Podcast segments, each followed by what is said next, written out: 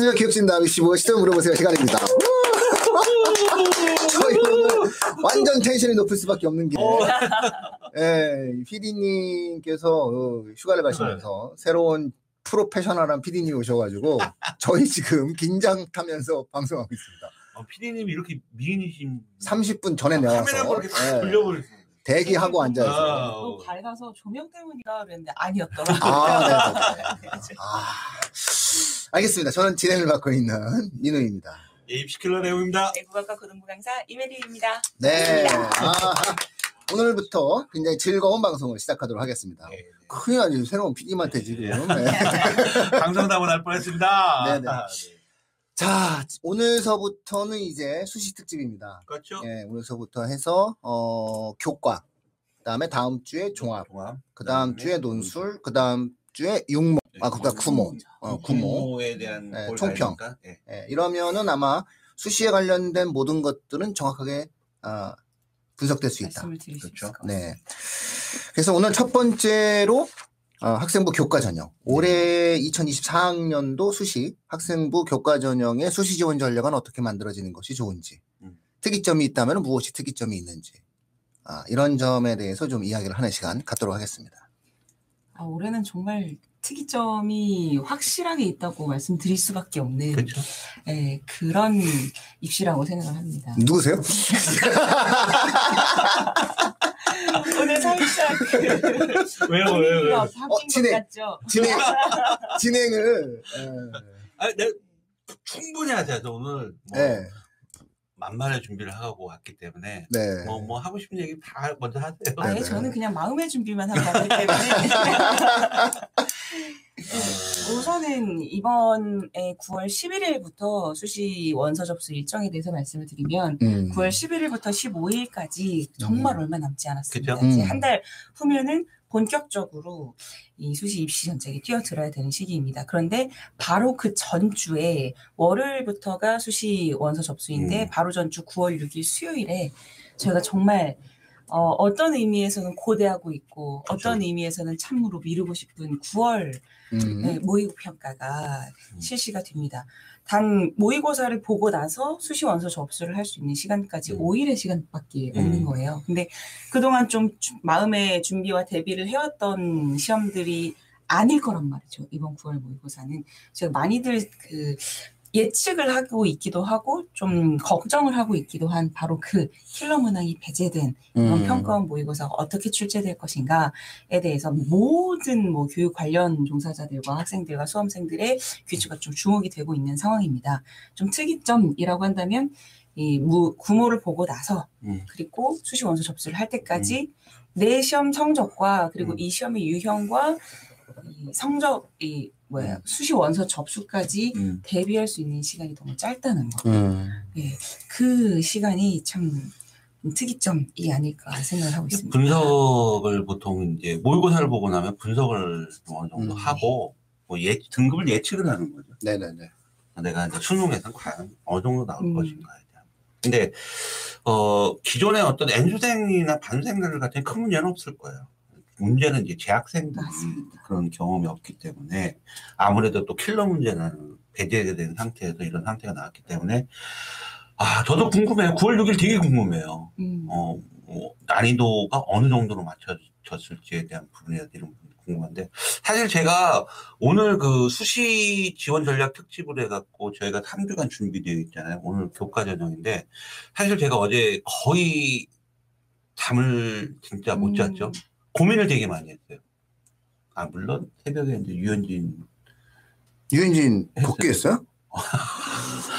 444일 만에 지금 첫 승했습니다 지금. 아이고, 네. 참네.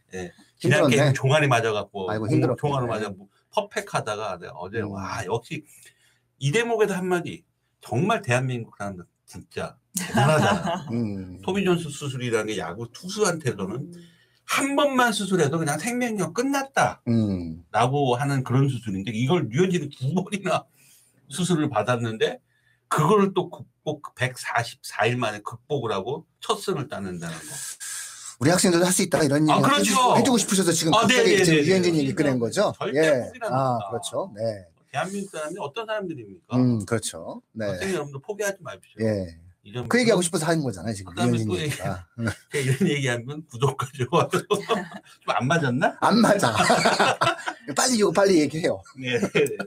그래서 아니 왜, 왜 고민을 했냐면 음. 민행도 아시겠지만 사실 저희가 이게 특정 학교 학과를 음. 어떤 제가 이제 오늘 사실은 학생부 교과 전형 지원에서 꿀팁이거든요. 음. 지- 지금 보면 뒤에 이제 아, 꿀팁들이 지금 아 막, 너무 준비 예, 너무 준비가 되어 있어요. 근데 이거를 뭘 고민했냐? 학교와 학과를 밝혀야 되냐? 아. 그러니까 왜냐하면 이거 천 명만 들어보세요. 우리 방송 뭐 많이도 안 잡어. 천 명. 근데 또 문제는 뭐 팟캐스트까지 있잖아요. 아, 이거 한 5만 명 들어요, 저희. 네, 그러면 네. 이거를 얘기하면 얘기하는 순간 야, 하나만 이 얘기하세요, 하나만. 이 학과 네, 하나만. 학교 학과를 얘기를 하면은 거기는 또 분명히 또 경쟁력 치솟을 제가 거예요. 전력이 있었죠. 전력이 있었잖아요, 네. 그때. 2만 명 정도 팟캐스트에서 저희 방송 조회수 2만 나왔을 당시 예, 특정 학과 얘기했다가 예, 경쟁률 27대 1 나왔잖아요. 응, 맞아요. 예, 그래서 안 돼요. 그래도 또 사람들이 뭐 그거는 예. 아, 오늘 그 청취자분들의 의견을 좀 수렴하겠습니다. 댓글 달아주세요. 네. 네. 네, 달아- 달고 뭐 네. 한두 개는 남기고 세 개를 얘기 원래 이러는 거예요. 한세 네. 개는 얘기하고 어, 두 개는 남기고 그래야죠 뭐. 혜림 쌤이 말씀해주신 그 9월 6일 어, 평가 모의고사 후 어, 원서 수시 원서 접수는 9월 11일부터 시작되는데 그 짧은 기간에 이제 재학생들의 어떤 분석과 이런 부분도 그래서 이 부분은요 꼭 한번 9월 평가 모의고사 치르게 된 재학생들은 라인업을 짜보시라는 수시 6회 음. 지원에 대한 라인업을 짜보시는데 어, 학교 선생님하고 학교 담당 담당 선생님들하고 꼭 같이 한번 짜 보시고 전문가의 뭐 도움을 먼저 좀 받고 싶은 어, 학생인 학부모 있으면 미리 좀 짜봐서 어, 짜 놓, 놓은 상태에서 어, 예, 점검받는. 예, 예. 그런 형태로 아 내가 요건 빼고 요건 올리고 요건 쓰고 요건 그 한번 이렇게 이제 조절하는 것도 방법이고 다행인 건 작년하고 좀 시간적인 여유가 있는 건 작년 같은 경우는 자소서라는 학생 학생부 네. 종합 쓰면 음. 자소서 맞습니다. 준비하는 게 있지 올해는 없잖아요. 그러니까 그런 부분은 조금 또 도움이 될 수 있던 부분인 것 같고 두 번째 이슈가 뭐냐면 지금 재수생들이 저희가 기억하시는 거죠. 작년 수능 보고 나서 역대급 재수생이 제일 많았다. 음. 어? 작년에 재수생 N수생 N수생으로 본다면 16만 7,522명 어, 전체 34.1%가 재수생이었는데 자, 이 기록은 깨집니다. 음. 2024학년대 다시 또 N수생들이 더 늘어난다는 거죠. 네. 문제는 뭐냐면 음. 작년 수능에서 조사한 결과로 봤을 때 국수탐 그러니까 작년 전체 수능을 본 학생들 중에서 국수탐이 세계가 평균 1등급이 나온 N수생의 비율이 68%라는 거예요. 음. 만약에 올해 올해 어, 이 N수생이 더 작년보다 더 늘어났다. 음흠. 라고 한다면 한다면 어 늘어났다고 한다면 아마 70, 68% 애- 국어, 수학, 어 국어, 수학, 탐구 그렇죠? 네. 어 1등급은 68%가 아니라 70%까지도 취소될 수 있다라는 거죠. 음흠. 결국 재학생들은 30%밖에 없 차지할 수 있는 자리가 좁다라는 겁니다. 음. 자, 여기서 또 하나의 문제점은 뭐냐면, 킬러 문항이 배제됨에 따라서 문제의 난이도가 속, 이제 좀, 어, 낮아질 수 있다. 딱 이렇게 되게 되면은 무슨 문제가 생기면, 한 문제라도 틀리면 등급은 뚝뚝뚝. 떨어질 수가 있다는. 한 문제, 두 문제 가지고도. 그래서 수능 최저의 지금 현 고3 학생들 같은 경우는 수시 지원 전략에 있어서 수능 최저를 맞추는 거에 비상이 걸린다는 거죠. 아무래도. 자, 그럼 요쯤 돼서 한번 정리해 드릴게요. 예, 첫 번째로, 아, 이번에는 킬러 문항 배제에 의한 네. 에, 수능 출제의 변화가 예상되어지는 상황에서 시간이 상당히 부족하다. 네. 준비한 시간이 상당히 부족하기 때문에 몰입해서 집중할 수밖에 없다. 네. 요거 말씀 일단 먼저 드리고요. 그 다음에 귀를 열고 상당히 많은 정보를 취합하기 위해서 애를 쓰시는 것도 자연스러운 현상이지만 그렇다고 해서 결국은 자기중심성을 잃어버리면 안 되는 상황이니 이런 부분들에 대해서 오히려 귀는 열되 무겁게 여시는 것을 추천드린다라는 음. 겁니다. 아, 또 하나 저희가 이제 말씀드릴 수 있는 것은 어, 교육진단 국어만세 같은 경우가 준킬러에 대해서 저희가 오픈해 버렸어요. 그래서 네. 그래서. 준킬러를 그냥 아예 오픈해 버렸어요. 그러니까 이런 것들을 좀 미리미리 들으시면서 대응, 대응과 대비를 좀 해나가실 필요가 있겠다라는 점이고요. 아, 두 번째로는 아, 작년 2023학년도에 N수생 학생들이 15만 7,791명이었는데 네. 지금 현재 올해는 예, 아, 16만 7,527명. 음. 예, 그러니까는 사실은 9,736명이 증가했는데 이 9,736명이 숫자적으로 따지면 만 명이잖아요. 네. 만 명이면 서울대, 연대, 고대 입학생 딱 그 숫자예요. 맞아요. 맞아요. 예, 그리고 전국의 의대, 약대, 치대, 한의대, 그 다음에 첨단학과에 음. 딱 딱 숫자예요. 예, 그래서 상당히 많은 학생들의 N수생이 늘어났기 때문에 재학생들의 경우에는 이 부분들에 대해서 보다 더 고민을 해야 된다는 것. 음. 자, 이랬을 때 구모에서 딱 하나 포인트로 집으셔야 될 건 뭐냐면 재학생이 유리한지 N수생이 유리한지에 대해서는 명확하게 고민하셔야 된다. 음. 이 방송 저희가 드릴게요. 즉 9월 모평이 끝난 다음에 교육진단 방송을 꼭 청취하셔서 교육진단 방송 속에서 저희의 분석 과정 속에서 이 시험의 패턴이 음. 고3 재학생들에게 유리할 수 있는지 아니면 N수생에게 유리할 수 있는지에 대해서 추세 예측을 좀 한번 해드릴 테니까 그걸 좀 감안하여 수능 최저 부분들에 대해서 N수생과 고3 학생들은 아, 각각의 어떠한 아, 활용 차례로 사용하시면 되겠다. 네, 이 정도 지금 네, 정리해서 말씀드립니다. 요게 이제 뭐 민우님이 정리한 이슈가 될 수 있는 거고. 네. 자 이제 본격적으로 그 이제 수시 지원을 이제 준비를 해야 되지 않습니까? 음. 여섯 개 대학 학과 전형 방법들을 골라야 되는데 어, 그 전에 이제 꼭 좀 체크를 해보고 가야 될 거. 네네. 근데 저 굉장히 정리 잘하지 않았어요? 박수 치고 있었습니다. 박수 마음속으로 박수 치고 계셨어요? 그럼 좋아요 구독. 이렇게 하는 거 아니에요? 어, 좀 맞았어요. 괜찮았어요. 그리고 마침 딱 네, 저희가 언제부터 시작하는 네. 그 시기 그 월요일 아침에 저희가 구모 9월 네. 11일이거든요. 어 네, 그러니까. 딱그 아침에 어, 구모와 관련돼서 분석 방송을 하기 때문에 네. 많은 도움이 되실 거라 생각합니다. 아니, 민우님은 원래 정리는 뭐 아, 레전드죠. 그 정리는 그 탁월한 분석에 의해서 가능한 거니까 좋아요 구독을 눌러주시면 힘이 더 나서 잘 네. 분석을 해드린다라는 겁니다. 계속 부탁드리겠습니다. 어, 이런 거 괜찮네. 네. 하다 보니 역시 또 음. 이것도 또 이렇게 괜찮아지는 것 같아요. 네. 자, 뭐 혜림쌤이 한번 그 부분을 좀 말씀해 주시겠어요? 뭐 체크해야 될 부분이라고.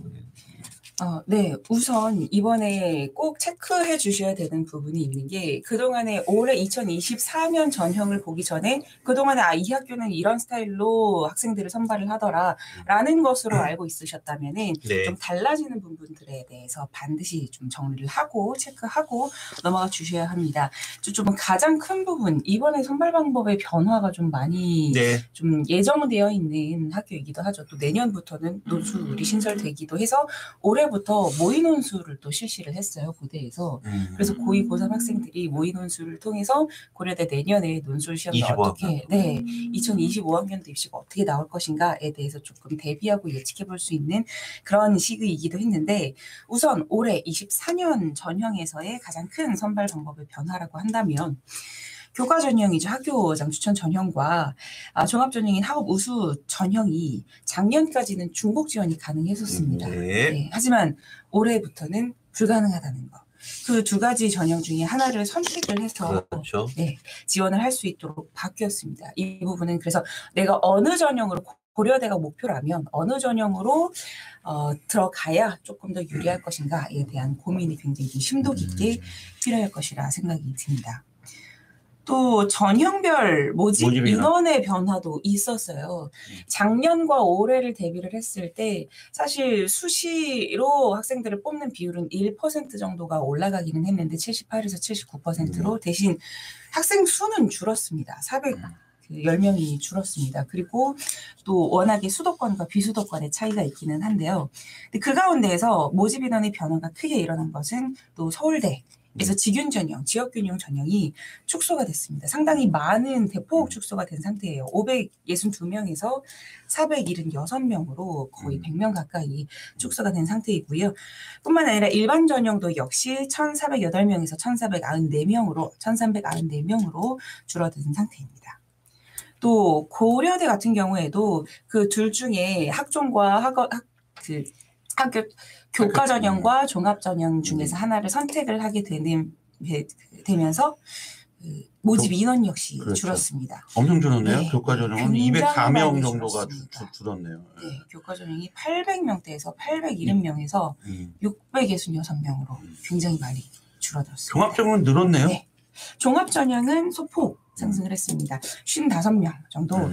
915명에서 970명으로 늘어난 상태입니다. 좀 집중적인 학교들, 최상위권 학교들에서의 큰 변화를 먼저 말씀을 드리면 이 정도라고 드릴 수 이게. 정시 확대 기조 때문에 생겨난 네. 부분이죠. 예, 사실은 좀 안타깝죠. 이걸 보면서 고대 같은 경우에는 작년에 비해서 작년에 비해서 내신이 불리한 어, 특목 학생들에게 입시 전형에서 상당히 유리해졌다. 음. 이렇게 볼 수 있어요. 음.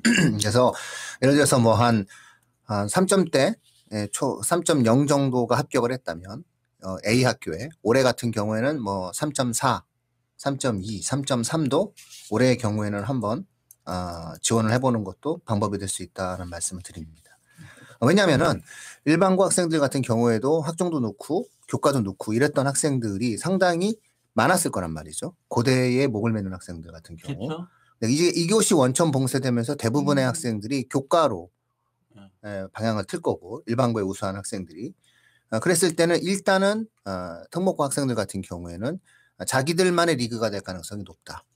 예, 학종에서 아니면은 애초부터 학종을 준비했었던 일반고 학생들은 원래 붙어요. 음, 음, 걔들은 못, 못 이긴단 말이죠. 그래서 그런 부분들이 있는데 심지어 요 전형이 늘었어. 그죠? 네, 그렇다면은, 아, 특목고 학생들 중에서 작년에 우리 학교, 너희 학교에서 작년에 몇 명까지 붙었어? 그러면은 저희가 고대 학종으로 뭐 3.4가 붙었어요. 근데 제가 올해 3.8인데 학교에서는 안 된다고 하는데요. 라고 얘기했을 때 어, 한번 넣어봐. 이렇게 음. 저희가 제안을 하게 되는 거죠. 이런 부분 말씀을 한번 드립니다. 그래서 이어서 한번 얘기해 주시죠. 목소리가 역시 목소리가 저희 방송의 품격을 피디님과 더불어 지금 예, 두 분이 지금 올려주고 있습니다. 피디님은 정말 이렇게 예, 너무 좋은데요. 지금 우리 방송 자체가 어, 그 네. 피디님 카메라 앞으로 한번. 예, 좋아요 구독 이거보다 훨씬 더 네. 좋아요 구독자가 많이 늘겠습니다. 예, 그래서 이어서 예, 얘기해 주시죠. 또 저희가 9월 모의고사에 대해서 저기 굉장히 많은 그 이목이 집중이 되고 있고 무엇보다도 올해 2024 수능이 어떻게 출제가 될 것인가에 대해서 모든 사람들의 시선이 집중돼 있는 상황에서 또 역시 수능 최저 점수 역시 수많은 학교들에서 없었던 학교들에서 생기기도 했고 또 그런 점수 자체가 변하는 경우가 상당히 많이 있었습니다. 어, 좀 늘어난 학교들 가운데에서는 요거는 학교랑 같이 말씀을 드리면 음, 네. 될까요? 네. 어떤 거? 네, 네. 말씀, 말씀. 예를 들면은 이 동국대 어, 요거는 이제 논술 전형과 관련되어 있는. 부분인데요. 수능 네, 최저, 예. 네, 여기에서 수능 최저가 국수영탐 중 두 개 영역 등급 합 4등급 이내였습니다. 뭐 그렇게 쉬운 부분은 아니었지만 5등급 이내로 좀 음. 더 완화가 두개 하고 되었고요. 완화. 네.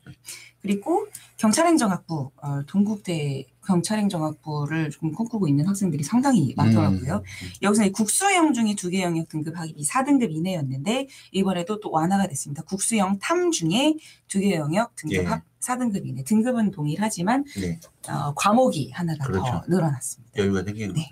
음.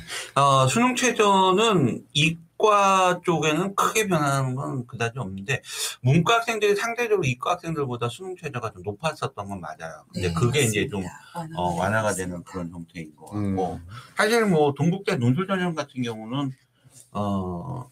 그 경찰행정 같은 경우는 실제 경쟁률을 보면은 작년 실제 경쟁률 수능 최저 두 개 합사 마친 이고 논술에 응시한 학생들 중에서 어 두 개 합사를 맞춰서 실제 경쟁률을 보면 실제 최초 경쟁률은 뭐한 아, 몇십 대 차이가 많이 1인데 나죠. 음. 얼마인지 아세요? 진짜 들어가 1.6대 6대 1 정도 나오더라고 실제 경쟁률 자체가 음. 수능체제를 맞추는 거 아이들 되게 놀란 그런 부분들이 있는데 글쎄요 뭐 두 개 합자는 똑같아지는데 작년 같은 경우는 경찰행정 같은 경우는 국수 0에서 두 개 합사고 올해 같은 국수 0 탐까지 들어가니까 뭐 문과학생들 같은 경우는 사탐으로 좀 여유가 생길 수 있다라는 완화됐죠. 예, 예. 상당히 완화된 거라고 봐야죠. 그러니까 문과학생들 입문 쪽에서의 수능체제가 굉장히 완화된 부- 부분인 것 같습니다. 이게 뭐 예를 들면은 국수형 중에 두 개 영역 합사다라고 하는 것은 아, 어떤 과목 영어를 1등급으로 놓고 본다라고 이야기했을 때 최소한 3등급 이하가 되면은 안 된다는 음. 얘기거든요. 3등급보다 내려가면 안 된다. 아, 라고 하는 그런 느, 느낌이거든요. 동국, 동국 대 입장에서는.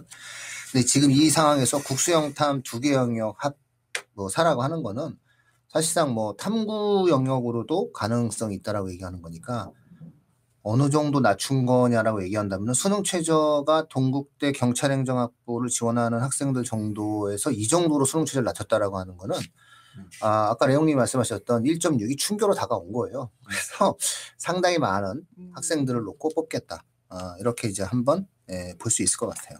예전에는 미달전 실제 경쟁 네.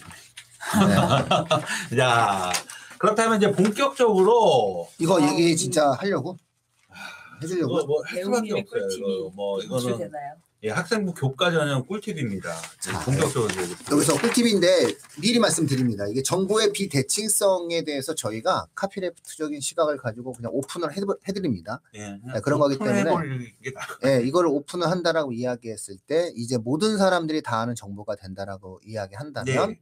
그걸 또 한 번쯤은 감안을 하시고 예, 이 정보를 사용하시기를 예, 바랍니다. 예. 자, 학생부 교과 전형으로 어, 이제 지원을 하잖아요. 지원하게 되면 이제 가장 첫 번째로 우리가 뭘부터 이제 봐야 되냐면 수능 체제가 있는 대학이냐 없는 대학이냐. 음. 네? 학생부 교과 전형은 대부분이 있어요.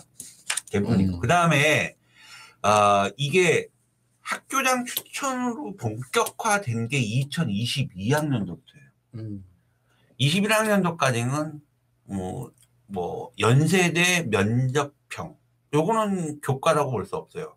2021학년도 연세대 면접평 왜냐하면 교과가 40에 서류가 60이었기 때문에 일단 그러니까 그때는 그 4% 이내에 이렇게 딱 커트를 정해져 있었는데 본격적으로 22학년도부터 학생부 교과 전형이 지역 균형과 학교장 추천으로 바뀌면서 각 학교에서는 그냥 무작위로 교과 전형을 쓰는 것이 아니라 학교별로 어, 4% 10명, 뭐 8명 이런 식으로 이제 각 전국에 있는 고등학교 이렇게 지원하다 보니까 21학년도와 22학년도의 차이는 뭐냐면 21학년도 같은 경우는 교과 전형을 마음대로 아이들이 누구의 뭐 음. 추천이나 이런 거 없이 마음대로 쓸 수 있으니까 굉장히 그 아이들이 입결 보면 등급들이 랜덤하게 음. 나왔었어요. 뭐 저도 실질적으로 내신 4등급을 인하대학교 어, 수학 과의 학생 교과로 내신 4등급인데 합격시켰어요. 근데 22학년도부터는 딱 이제 정해지는 아이들 지원하는 아이들이 라인들이 이제 정해지는 거예요. 그러니까 그래서 22학년도부터 보면은 입결을 봤을 때 어느 정도 이제 등급들은 이제 확정이 돼서 나는 부분들이 있어요. 그래서 어 뭐랄까 인서울에 있는 어 대학들을 뭐 중하위권 뭐 중위권 다 떠나서 일단 어 국민 과문 세종 수준 이 수준을 보면 보면은 내신이 학생부 교과를 가려면 2.0에서 2.5 안에는 있어야 된다는 얘기. 예. 이거는 기정 사실입니다. 사실상 이거 큰 변수는 없습니다. 음. 그러나 어, 그 와중에서도 또, 또 어떤 변수들이 생기냐면 어, 수능 체제가 있는 대학교와 없는 대학교. 그러니까 대부분 학생부 교과 전형 수능 체제가 있다고 얘기했습니다. 그런데 이런 광운대 같은 학교라든지 뭐 동국대라든지 이런 데는 수능 체제가 또 교과 전형이 없어요. 그러면 어떤 차이를 보이고 있냐? 그래서 제가 좀 또 조사를 이렇게 해봤잖아요. 그러니까 보통 보면은 광운하고 세종하고 국민 세개 대학을 같은 학과, 이 세 개 대학 이과는 다 있어요. 소프트웨어와 전자공학과, 건축학과. 근데 광운대 같은 경우는 수능 최저가 없지 않습니까? 이 제가 말씀드리는 지금 내신컷은 70컷이에요. 70컷이라는 건 뭐냐면 뭐 10명이 합격을 했어요. 10명 정원에 10명 합격생 중에 7등한 아이의 내신 컷이라고 보시면 될것 같습니다. 그래서 광운대학교의 어, 소프트웨어의 그 학생 교과적으로 합격한 아이의 내신은 1.7입니다. 그 다음에 전자공학에는 1.85, 건축은 1.72, 수능체가 없습니다. 근데 내가 궁- 궁금해. 1.72, 1.72 내신은 왜 강원대 쓰지? 건축이니까. 아니, 그게 아니라 여러 대학을 쓴 거예요.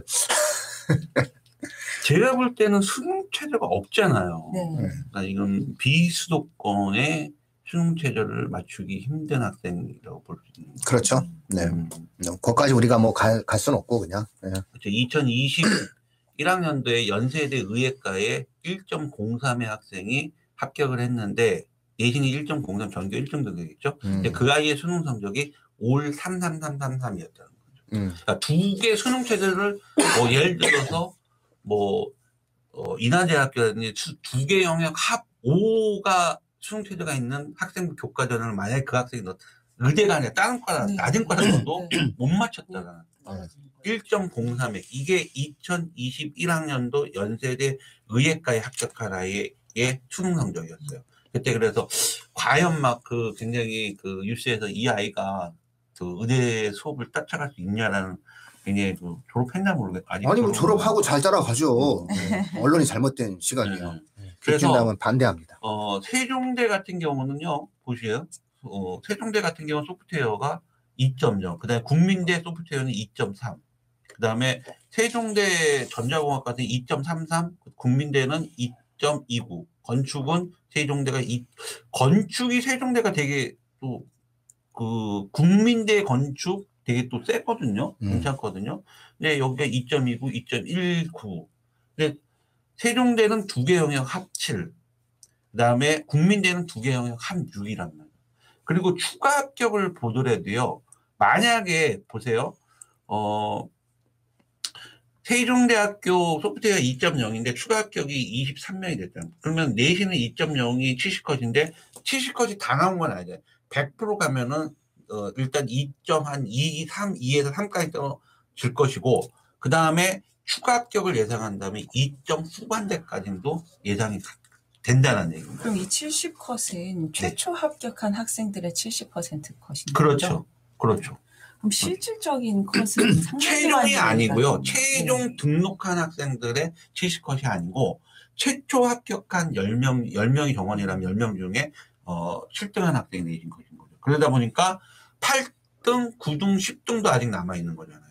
그리고 추가 합격이 23명이 들었고 특히 국민대 같은 경우는 지금 소프트웨어가 2.3이 70컷이 2.3입니다. 그런데 추가 합격이 59명이나 들었어요. 그러면 이거는 2점 후반까지도 갈 수 있다는 얘기예요. 합격한 아이들. 그70% 안에 있는 학생들이 이 학교에 지금 없을 수도 있겠네요. 그렇죠. 딴데 중복 왜냐하면 학생부 교과 전형은 중복 합격이 굉장히 많아요. 된다는 거죠. 근데 지금 광운대 같은 경우 소프트웨어가 1.7이잖아요. 1.7이잖아요. 근데 이 학생이 두 개 합 7이나 두 개 합 6이 힘들어하는 학생이죠. 근데 학생부 교과 전형은 왜 웬만하면은 어, 수능 최저가 다 있다라는 얘기. 그러니까 이 학생 같은 경우는 중복 합격이 안 될 수가 있다. 그래서 어, 비수도권으로 예측이 가능하다라는 게 보인다는 거예요. 이 얘기는 뭐냐면 어, 이렇게 수능 최저가 있는 학교, 없는 학교를 먼저 좀 구분해 놓고 학생부 교과 전형을 따져보는 게 좋다는 얘기인 거죠. 동국대하고 동국대 약대가 있잖아요. 가천대도 약대가 있어요. 동국대 약대 학생부 교과 전형으로 수능 최저 없거든요. 근데 합격한 70것을 보면 1.17이에요. 음. 약대가. 근데 가천대는 세계 합 5란 말이에요. 수능 최저가 있습니다. 음. 세계 합5인데 어 70컷이 1.53. 둘 다 추합은 없었습니다.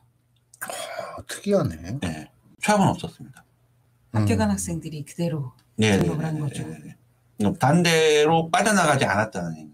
그러니까 70컷이 가천대 약대의 70컷이 1.53이란 말입니다. 그러면 어 80컷 90컷, 100컷 들어가면은 조금 더더 내려갈 내신이 내려갈 수 있는 음. 그런 상황이 발생될 수 있다는 거죠. 그 다음에 의대를 한번 볼까요?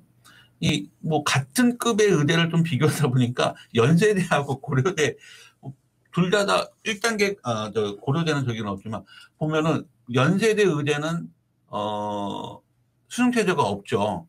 어, 추천 전형에 수능 체제가 없는데 보시면 1.03이랍니다.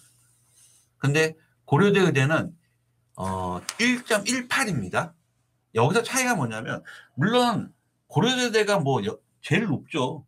4개 영역 하보니까 뭐 떨어져도 정시에 뭐또 다른 그 지방 의대를 갈 수 있는 그 정도 등급인데 문제는 뭐냐면 연세대 같은 경우는 추가 합격이 4명 발생됐고 의대에 추가 합격이 그다음에 고려대 같은 경우는 31명이 31명이 음. 추가 합격이 발생됐다. 그러면은 1.18이면은 70컷이고 80컷, 90컷, 100컷 가면은 1.2까지도 나오, 나올 수 있는 거고 그 다음에 30 31명이 추가 합격이 됐다면 1.3에서 1.35까지도 어 합격이 가능하다는 어떤 그런 예측이 나올 수 있다는 거죠.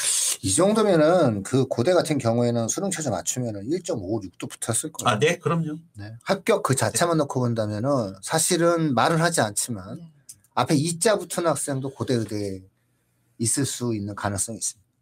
요 정도 수준이면 네, 31명 조합의 추합이면 네, 31명 추합이면 그리고 전형 자체가 상당히 많은 학생들을 뽑는 전형이 아니잖아요. 그러니까 이 정도 이렇게 바퀴를 돌리게 보면. 되다 보면은 뭐 2점대도 되는 거고 연세대 같은 경우에는 어, 없는 거죠. 왜냐하면 연세대가 없는 이유 중에 뭐, 이유가 뭐냐면 연세대는 추천형 전형에서 1단계에서 5배수를 먼저 뽑아요. 예. 근데 고려대 같은 경우는 일괄이란 말이에요. 1단계가 없단 말이에요. 학교. 연, 연, 연대 의대를 붙었는데 뭘 어딜 가요? 그냥 네 명이 추합은 이제 그 서울대 서울대 그대로 붙어서 그렇죠. 간 거고 네, 그래서 서울대. 이런 상황이니까 사실은 그 이런 걸 보면서 연대 의대 같은 경우에는 에, 수능 체제가 없는 상황에서는 그냥 오롯이 내신에 대한 예, 성적으로만 합격을 하니 맞아요. 예, 다른 걸 생각하지 말지만 고대 같은 경우에는 한번 수능에 자신이 있는 학생들은 1점대 후반도 도전해 봐라 지금 이 얘기하고 싶으신 거잖아요. 그렇죠. 네, 네. 어, 네. 어떤 말씀 거기까지는 내가 여기 말이 막 진짜 아, 나 진짜 어, 참 그렇죠. 그렇습니다. 혹시 모르니 2.0도 넣어봐라 뭐 이런 거죠.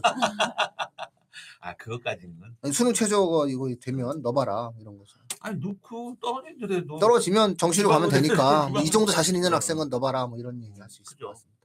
어, 그거는 이제 세부적으로 또 네. 봐야 될 필요가 동국대 약대 수능 체제 없으니까는 함부로 넣지 마라. 이런 거 진짜 신경 쓰면 안 된다. 거기는 내신 거죠. 극상이다. 예, 예, 극상이다. 아. 이런 얘기를 좀 진행하는. 그렇게 말씀. 그러니까 있는 데와 태저가 있는데 없는데 잘 구분해라. 그러니까 학생부 국가 전형은 이렇게 수능 체제가 있다 없다를 가지고 등급 합격한 아이들 등급 컷을 보면 굉장히 차이가 많이 난다는 음, 거를. 상위권 학생들이 상당히 이런 차이가 많다. 네. 예, 이런 것을 이야기할 수 있습니다. 자, 두 번째입니다. 두 번째. 두 번째는요. 이 항상 보시면은 이건 굉장히 심리 게임이라고 해야 되나? 음. 이건 뭐라고 해야 되나? 눈치 게임이 아, 눈치 게임. 그렇죠. 눈치 게임이 더 어울린 것 같다. 이 첫 번째로 뭐 학생 학부모님들이 학생 교과 전형을 딱쓸때 학교 정하고 학과 학과 딱 정하잖아요. 가장 첫 번째 보는 게 경쟁인 거야. 음, 경쟁. 그런데 작년 거만 보는 애들이 있어요. 2023학년 음, 음. 거만 보는. 그냥 작년에 단순하게 그거만 딱 보면은 어 경쟁률 여기 뭐 11 교과 전형이 10대 1이 넘어? 보통 학생부 교과 전형은 한 자릿수 경쟁. 경쟁률이 정상이에요. 근데 두 자리가 넘어가면 아이들이 거부감을 느껴요. 자, 그래서 이 학생부 교과 전형은 롤러코스터를 탄다. 그러니까 경쟁률 자체가. 뭐 작년에 어 11대 1이 넘었다. 그러면 올해는 분명히 떨어집니다. 그래서 어 3년치를 보는 학생부 교과 전형은 지원하려면 경쟁률을 3년치를 분석하세요. 3년치를. 그런데 어, 특징이 하나 있습니다. 인기 학과는요, 3년치든 10년치든 크게 변하지 않아요. 뭐 의대, 치대, 음. 하인대, 그 다음에 이과의 전기, 전자, 기계 뭐 이런 데는 뭐 크게 변하지 않아요. 뭐 조금 좀 그런데 어, 비인기 학과일수록 막 이게 심해 엄청 심해 음. 엄청 심해 이, 이 학교 한번 이게 연세대학교 한번 볼까요? 연세대학교? 연세대학교가 학 어, 추천 전형인데 1단계가 있다고 그랬어요. 1단계에서 5배수를 뽑는다고 그랬어요. 1단계. 그런데 어, 굉장히 의외의 그 결과가 나온 게 뭐냐면 어, 작년에 보세요. 작년에 10분년 어 10분년학과가 내신 70컷이거든요. 이거 1.97이에요. 1.97. 야, 의대가 아니고 이제 1.97인데 야, 1.97이 1단계 5배를 통과했다는 얘기인 거잖아요. 그죠? 통과했다는 얘기잖아요. 음. 1.97이. 그러니까 보통 지금 학교장 추천 연세대가 어 8명인가요? 10명인가? 10명인가 8명인데 정확히 이 학교별 추천 인원수 다 있어요. 그러면 순서대로 내신 순서대로 서울대 다음으로 연세대 추천 줄 거고 고려대 추천 줄 거고 성대 주잖아요. 근데 내가 내신이 2.0이에요. 2.0이야. 당연히 순서가 안 올 수도 있어요. 안 올 수도 있는데 근데 또 중간에 1. 연세대 1.978 이런 학생들이 포기도 한다고 안 될까 봐. 음. 당연히 안 되는 거 아니야? 1단계 어떻게 음. 뭐 통과될 수 있겠어? 그래서 안 받는다. 그러면 2.0까지도 오는 수가 있어요. 추천이요. 연세대도 그렇고 고려대도 그렇고 포기하지 말라는 얘기예요. 2.0도 어, 연세대 만약에 뭐 그 학교가 특징적으로 나까지 순서가 안 온다면 뭐 문제는 거기까지인 거예요. 그러나 혹시 나까지 왔다 연세대 같은 게 나까지 왔다 2점 초반이다 라고 하면 한번 써보라는 거죠. 왜? 이렇게 나오니까 경쟁률이 나옵니다. 아, 등급이. 근데 더 신기한 거 얘기해 줄게요. 이게 2023학년도가 경쟁률이 11.25였어요. 굉장히 높았습니다. 예. 그런데 제가 22학년도까지 봤어요. 22학년 때 경쟁률이 3.75. 그러니까 3.75면 원서 쓴 애들 다 그냥 1단계 통과됐다는 얘기예요. 그렇잖아요? 그리고 합격한 70컷을 봤던 내신이 2.21이라는 얘기. 그러면 2.21 그러면 70컷, 80컷 더 내려갈 것이고 90컷 더 내려갈 것이고 100컷 내려가면은 2.5 후반까지도 내려간다는 얘기입니다. 자, 어, 22학년도에 연세대 식품영양학과가 어, 경쟁률 3.75였어요. 그랬더니 23학년도에 보세요. 여지없이 경쟁률은 팍 치고 올라가는 거죠. 11.25까지 경쟁률. 자, 그렇다면 24학년도에는 경쟁률이 어떻게 되는 겁니까? 떨어지는 거죠. 떨어지. 떨어지는 거. 떨어진다면은 내신 컷도 당연히 떨어진다는 거.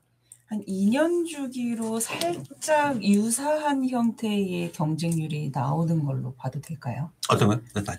2년을 주기로 음. 유사한 형태의 경쟁률이 음. 나오는 경우가 많다. 이렇게 좀 받아들여도 될까요? 2년이요? 3, 네. 2년. 아, 그렇게 이게- 2년, 2년. 근데, 그런데, 예. 어, 자, 보세요. 3.75예요. 그 다음에 23학년 대 11.25예요. 3.75까지는 안 떨어져요. 근데 확실한 건 11.25보다는 떨어지게 돼 있다는 얘기. 떨어지게 돼 있다는. 그 교육 현장을 우리가 한번 생각을 해봐요. 이제 저희가 이제 이거를 이제 오픈을 하는 상황이니까 어차피 이제 오픈을 했으니까 말씀을 드리자면 이런 거예요.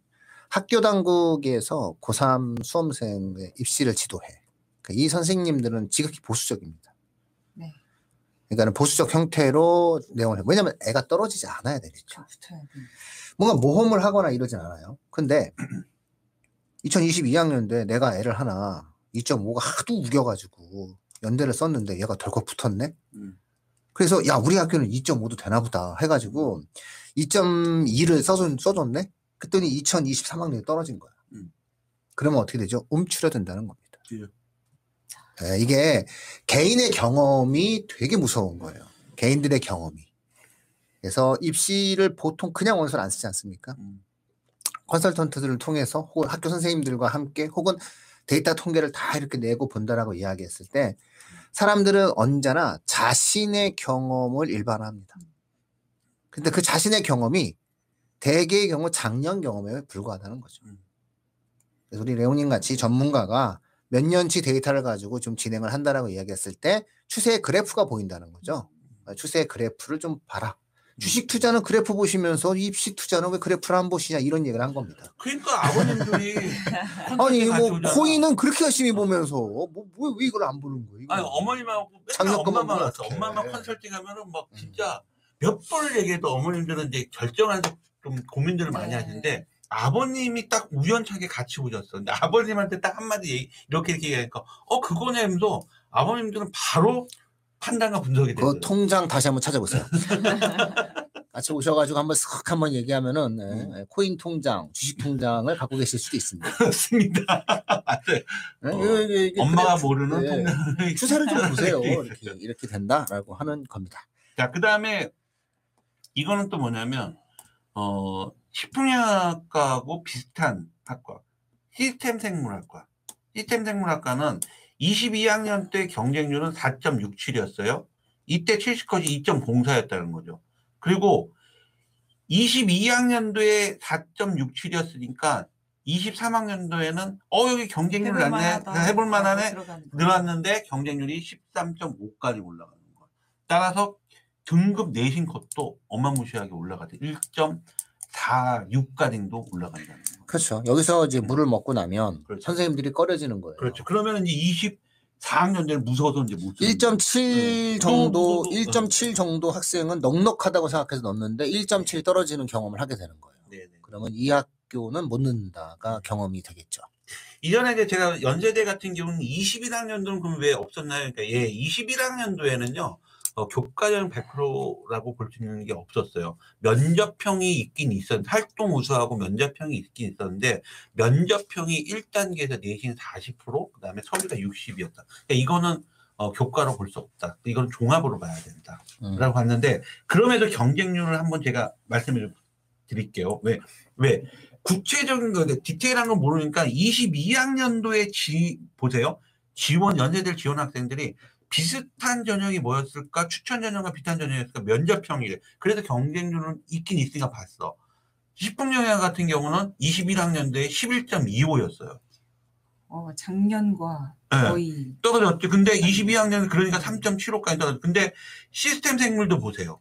21학년도에는 16.33, 22학년도에 4.67, 다시 23학년도에 13.5 이렇게 이렇게 되죠. 예, 추세를 보시라. 음. 라는 부분입니다. 수능 최저를 보시라. 음. 그 다음에 추세를 봐라. 음. 자, 두 가지 말씀드렸습니다. 경쟁률 네. 3년치를 정확하게 분석하시면은 네. 어 좋은 어떤 그런 또 내 내심 갈 수 없는데 합격될 그런 좋은 기회가 또 생긴다는 얘기인 거죠. 자, 이제 세 번째. 세 번째가 고려대예요. 고대. 요번에 고려대가 아마 어 굉장히 또 새로운 어떤 또 뭐랄까요? 음, 판을 만들 것 예, 같아요. 그런 좀 분위기가 생기겠죠. 왜냐 고려대학교가 어 작년에 어 22학년부터 다시 돌아갔어요. 22학년도에는 학교 추천하고 학업 우수를 중복 지원이 안 됐었어요. 네.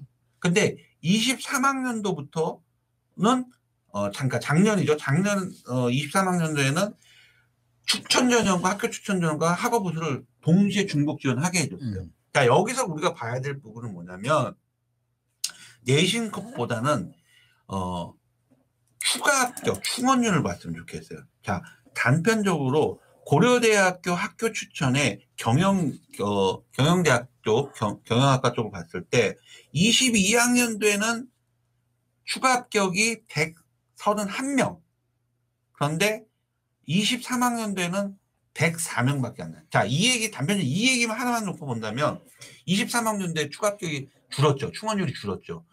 그러니까 경영, 기계, 전기, 전자 이런 데는 추가 합격이 거의 매년 비슷하거든요. 그런 데에도 불구하고 이렇게 확 주는 이유가 뭐냐면 그러니까 고려대를 학교 추천 받은 아이들이 학업우수까지 중복으로 같이 썼다는 얘기인 거죠. 근데 학종이나 논술이나 그러니까 추가 합격은 교과 전형은 추가 합격이 많이 생겨요. 왜? 내신이 좋은 상태에서 여섯, 여섯 개를 보세요. 네, 교과로 썼다고 맞습니다. 그 중복 합격되는 데가 많이 나온다는 거예요. 그런데 종합이나 논술 같은 경우는 사실상 그렇게 중복 합격이 나올 게 그만큼 경우의 수가 줄어든다는 얘기죠. 왜?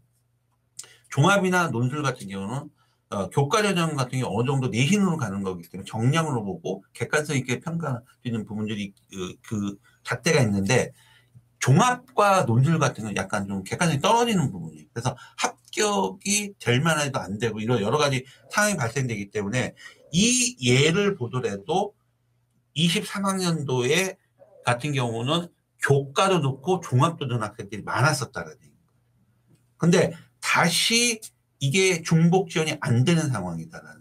그러면 어, 교과로 쓰던 학업으로 쓰던 종합으로 쓰던 둘 중에 하나 태기를 해야 된다는 상황인 거기다가 지금 같은 경우는 어, 올해 같은 경우는 학생부 교과 전형, 학교 추천 전형이 인원이 한 200명 이상 줄은 상태고 학업 수가 상태란 말이에요. 그러면 어, 이거를 또 어떻게 잘 또 분석을 해야 되냐면 그냥 액면가로 놓고 본다면 어 교과 전형 줄었네, 종합 전형 늘었네, 나 종합으로 넣어야지 이런 상황이 발생될 수 있다는 거예요. 그래서 오히려 이런 허점을 잘 이용하고 어, 한다면은 아까 그 초반에 미르님이 말씀하신 대로 어, 고려대학교 어, 학교장 추천 전형에 굉장히 좋은 어, 기회를 가질 수 있다. 자 보세요. 기계공학도 어, 22학년 된 추가 합격이 어, 74명이나 생겼고 그다음에 기계공학 어, 23학년 된 65 줄었죠. 줄었단 말이에요. 중복으로 지원할 때는. 그러니까 각각 지원할 때는 추가 합격이 늘고 전자공학 전기전자 보세요. 22학년도에는 중복 지원이 안 되는 데는 추가 합격이 96명. 그 다음에 어 23학년도 작년 같은 경우는 중복 지원이 가능할 때는 62명. 네. 줄잖아요. 이게 그만큼 계속 준다는 얘기인 거예요. 근데 올해 같은 경우는 이제 고려대학교가 중복 지원이 안 되기 때문에 추가 합격 인원이 늘어날 수밖에 없다는 거죠. 그러면 추가 합격이 된다는 건 내신 컷도 어, 내려간다는 얘기예요. 내신 컷이. 왜냐하면 어, 104명밖에 안 되는데 130명이 더 아이들 합격을 많이 됐기 때문에 1.7이었거든요. 70컷이요. 어, 경영대학교가. 그러면은 80컷, 90컷 가면은 그 다음에 131명까지 추가 합격이 되면은 내신은 뭐 이 학생부 교과 전형인데 이게 2점 중후반까지 간다는 얘기잖아요. 특히 공대에서 네. 아, 전기전자랑 컴퓨터학과를 보면은 컴퓨터학과가 이제 실질 컷은 별 차이가 없잖아요. 근데 전기전자를 제가 이렇게 주목해서 봐드리는 게 전기전자나 이런 쪽 내용들이 아, 서울대학교에 올해 그 계약학과 입학 정원이 상당히 늘어났어요. 요거는 이제 저희가 마지막에도 얘기를 하겠지만 실질적으로 최상위권 학생들에 있어서 몇백 명 단위가 사실 숨통이 터져 있어요. 지금 공대 쪽으로. 그 의학계 말고. 음. 그래서 전기전자나 컴퓨터공학 쪽을 선호하는 학생들, 이런 학생들 같은 경우는 상당히 에, 이런 부분들을 좀 감안해 둘 필요가 있겠다. 음. 예를 들어서 2022학년도에 고대 전기전자가 1.6이면 이게 70% 내신 컷이니까 실질적으로 1.78 정도의 학생들도 학교를 다니고 있는 상황이 만들어질 수 있다면 당연하지. 올해 같은 경우에는 교과 전형도 2점대 초반 학생들도 어, 전기전자에 에, 지원을 한다라고 했을 때는 가능성 여부에 대해서는 무조건 안 된다라고 볼 수는 없다는 거죠. 그래서 이게 근데 작년에는 1.4였거든요. 네. 감이 안 되는 상황이었던 거죠. 이거는 뭐 어마어마한 격차가 벌어지는 건데.